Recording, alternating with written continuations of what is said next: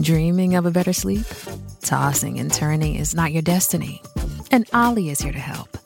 Olly invites you to sink into sweet, sweet slumber to improve your mental and physical health and overall wellness. More than just melatonin, Olly's ingredients help you unwind your mind for a delightfully dreamy drift off. Sleep is on the way at Olly.com. That's O L L Y.com.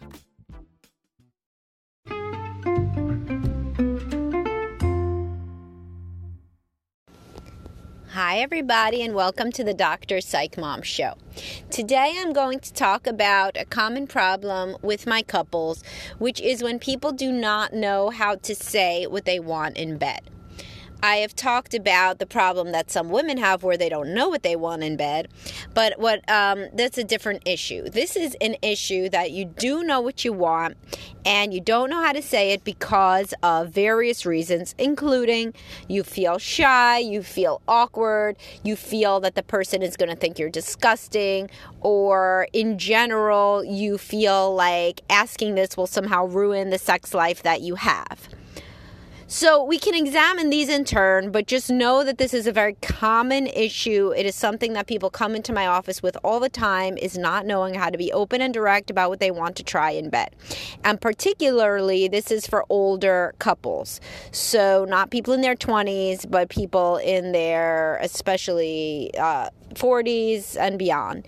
Because quite honestly, at that point, your hormonal levels of, of testosterone and others shift, and the same old, same old is not going to get you as aroused as quickly. This is usually when people want to branch out. And if there were things that really turn them on to think about, they want to do these things to enhance a sexual experience that at this point may otherwise be lacking, not just because you're aging and your sex drive is diminishing accordingly, but also because you've been in the same old relationship for a very long time. As I've discussed, this uh, diminishing of libido within monogamy is extremely severe for women, but it also impacts men. Nobody is at their sexiest um, feeling with the same old, same old partner. Now, this doesn't mean that you can't have a better sex life with your um, spouse of many years than you can with a guy the first night that you meet him. You can because you know each other better, especially if you follow my advice and you learn to talk to one another openly about sex. But what it means is that it's not as like exciting. You're not like, oh my God, oh my God, is my husband going to ask me to have sex tonight? I mean, you know, maybe you feel like that after 20 years. That's awesome. If you do, please leave me a voice message and prove me wrong. And I will love, everybody would love to hear you tell me that. But for the majority of people, they know they're going to have sex with their spouse in a best case. In a worst case, they know they're not going to have sex with their spouse. But in a best case, they know they're going to have sex with their spouse. They love their spouse and they're looking forward to it. But, you know, it's not the same level of, oh my God, is this going to happen or not? Um, however, especially if you grow closer and closer and more in tune with your with each other's desires through open communication, then your sex life after 20 years could, or even 40 years. I just read something in the New York Times about older couples that have lots of sex. I mean, much older, 70s and beyond. Um, but anyhow, it, it can be better than it was at the very beginning because you know each other better, you're more confident, and those things make up for any diminutions in your uh, hormonal and biological sex drives. So, what are some ways to tackle your fear of being shy? Well, I mean, really, if you're shy about talking to your spouse about your sexual desires, you're probably also insecure in other areas. And you may be super confident at work or with friends, but within the context of an intimate relationship, it is very unlikely that you saw a very close, open relationship between parents growing up. Likely you saw relationships that were fraught in some way with tension, sadness, or frustration.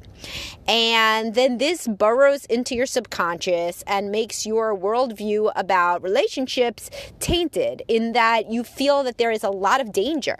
If you do or say the wrong thing, somebody could get upset with you, somebody could shame you. And this is even worse if you grew up in a house that was very negative about sex. And I just had a podcast about how to teach your kids that sex is a positive thing and also how to talk to your kids about masturbation and porn in a non shaming way. That one was a bonus episode. If you're a subscriber, you'll hear that one that I just recorded earlier today. Um, but anyhow, if you grew up in a very sex negative household and or you saw parents who were very tentative or um, outright um, mean to each other, any lack of comfort really. So that you saw that an intimate relationship is not a safe space and or that sex is dangerous, risky, and not something that good boys and girls or men and women even talk about, then you are likely to bring this negative attitude forward into your relationship and feel very shy and awkward and insecure about expressing any of your innermost desires to your spouse. Um, also, you may not want to rock the boat and lose the good, pretty good, all right, somewhat okay sex that you have for the possibility of better sex. Many men in particular have this idea that if they say to their wives, actually, I would like a blowjob, their wife is going to turn around and serve them with divorce papers. I mean, when we walk through this cognitive distortion in session, they realize this is crazy, but that doesn't mean that they don't feel a fight or flight response at the time. And also, it exacerbates their scarcity mentality. Many men, if they especially were late bloomers, I have a post that I could link to about late, late bloomers and how that impacts men sexually and their confidence throughout their lives, even if they get married and have a great relationship. But uh, men have this scarcity mindset where it's like every woman is like the only woman on the desert island, and thank God this woman is agreeing to get naked with me because if not, who the hell knows if and when I can ever find another one? And that is particularly amplified if these men did not have positive dating experiences when they were in high school and college years. So then they closed on a conception of themselves as bad with women, such that I could be talking to a relatively good looking, high earning, nice man Uh, many of this is comprises many of my clients who genuinely will tell me, "Oh no, I wouldn't be able to find anybody if my wife ever left me." And I'm like, that isn't true. Literally, that is wrong. You could probably be remarried within six months. But anyhow, if you think about yourself as somebody that is lucky to be getting laid at all, then that can contribute to your desire to not rock the boat, not ask for more than you're getting, and generally just shut up and be happy. With the problem, of course, being that increasingly you are not happy and you feel that in this one life that you have, you're never going to get your secret fantasy met, even if it's as uh, just not even secret as wanting more oral sex or wanting your wife to wear an outfit or wanting your husband to go down on you or whatever it is, you know?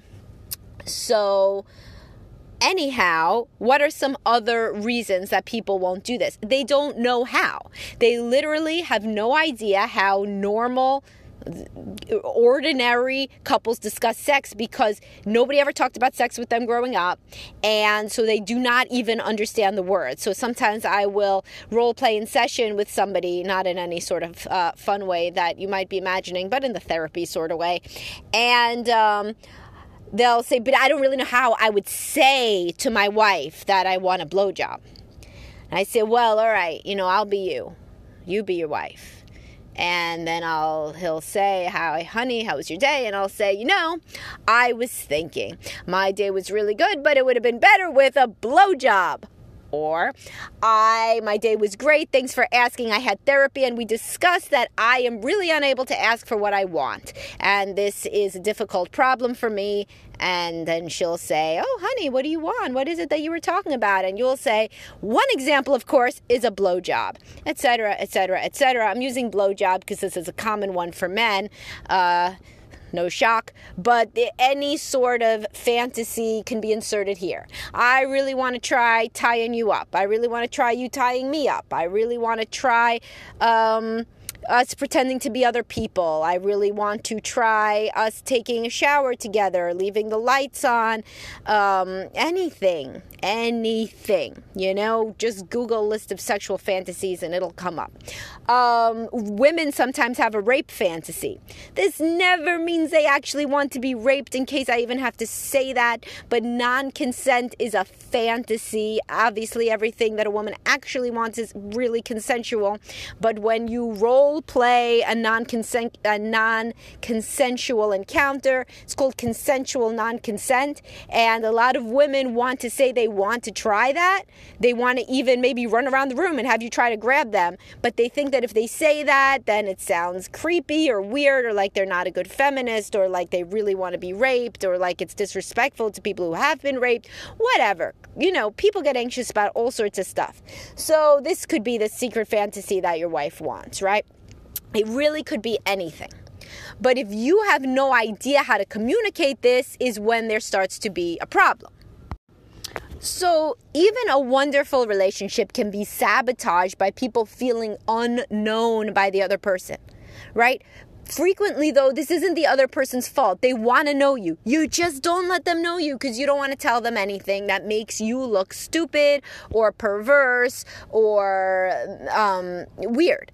You know, so that's not their fault. Now, if you say to your wife, What I secretly want most is a blowjob, and she says, Yeah, well, what I secretly want most is a million dollars, so fuck you, well, you know, you got a different situation. And in that sort of situation, communication is, shall we say, poor, and that would be the moment to start researching sex therapists or couples counselors. If she's talking that nasty to you, probably couples counselors because she's mad at you for something um, in your area and or visit my group practice, Best Life Behavioral Health, where I have lots of uh, licensed therapists in many states, or visit me if I can. I'm increasingly busy though, which is why I do stuff like podcasts to give back.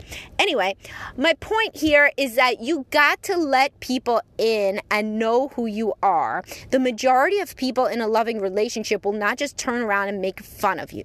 Now, they may be surprised. So don't take their surprise for anything more than surprise. Don't take it for contempt or disgust or disapproval or hatred or any of those things. So if you say to your wife, the thing that I want most in the world is for you to tie me up, your wife, unless she is well versed in BDSM, is going to be like, wait, what? You want me? What do you mean? You want me to tie you up? I, I, you really do? You like that? I would never have thought you were somebody that liked that. You would like me to tie you, and then what would I do?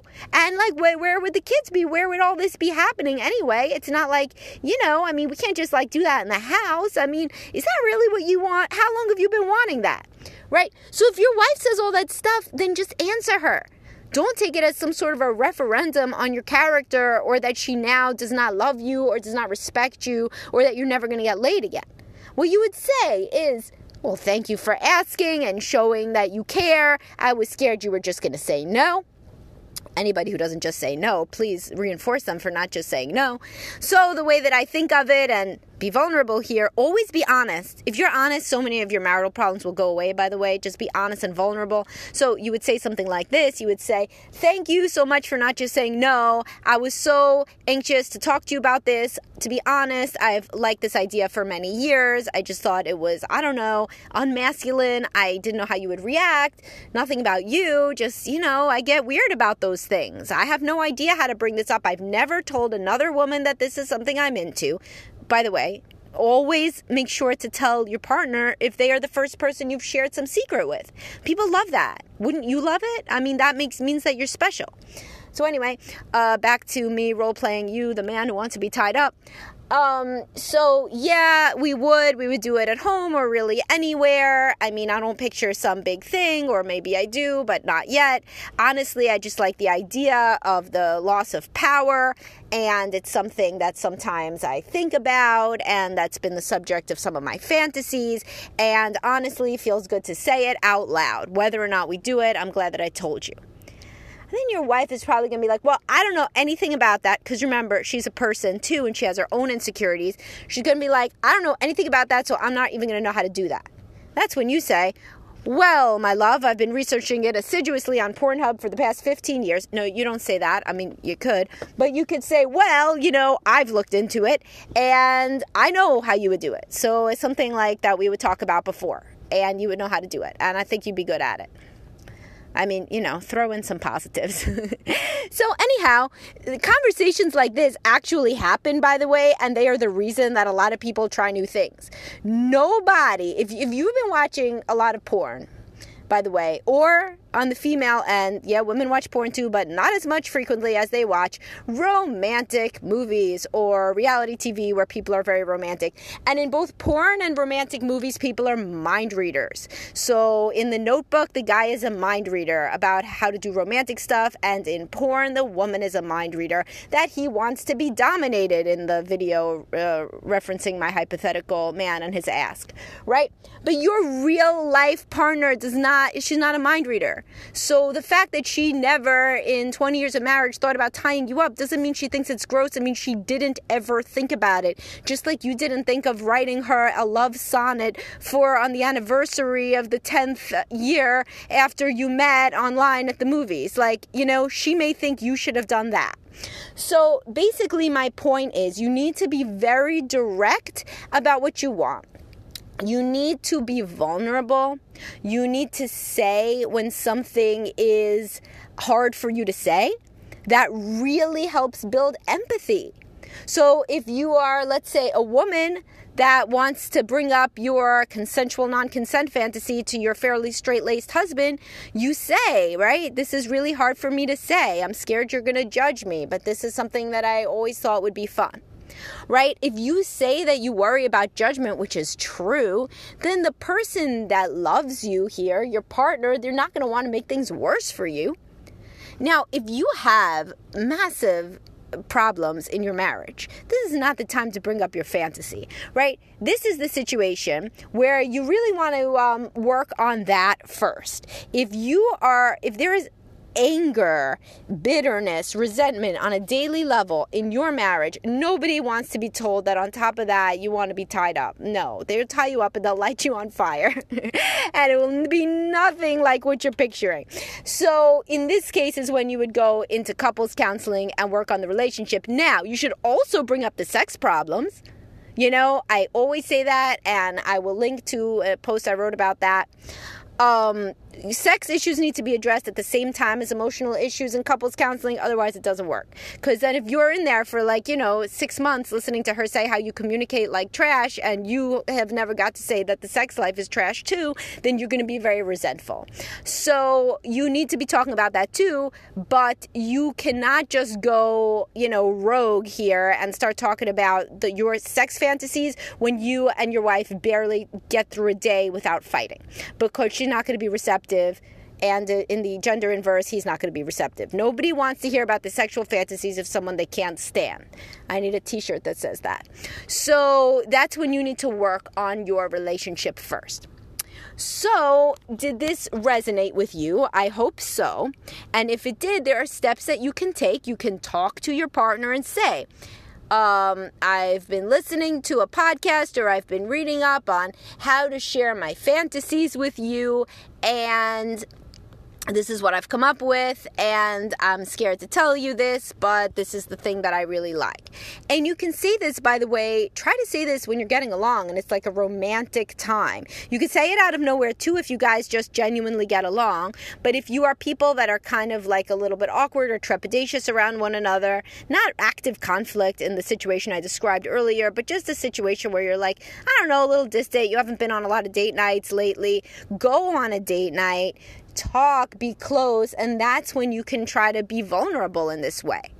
But for others of you, you'll say, yeah, you know what? We do love each other. We do talk a lot during the day. And I'm going to go full steam ahead and bring up things that are important to me. I'm going to get right off of listening to this and text my partner and say, guess what? I've always wanted to do. And you know what? It may go excellent You know, I mean, at the very least, everybody's bored at work, and it's a lot more fun to get a text message about any sort of sexual thing than it is to sit there doing your job. So, that could be something that this podcast spoke to you individually and that you decide to try in your life and can lead to a positive outcome that you would have never uh, realized before getting my pep talk from this podcast. So, anyway, uh, hopefully this has been helpful for some of you. Please subscribe to my podcast for bonus episodes as well. And if you have any topics, especially if you're a subscriber, your topic requests will go right to the top of the list. And please, please keep listening and share my podcast widely. And I will talk to you guys soon.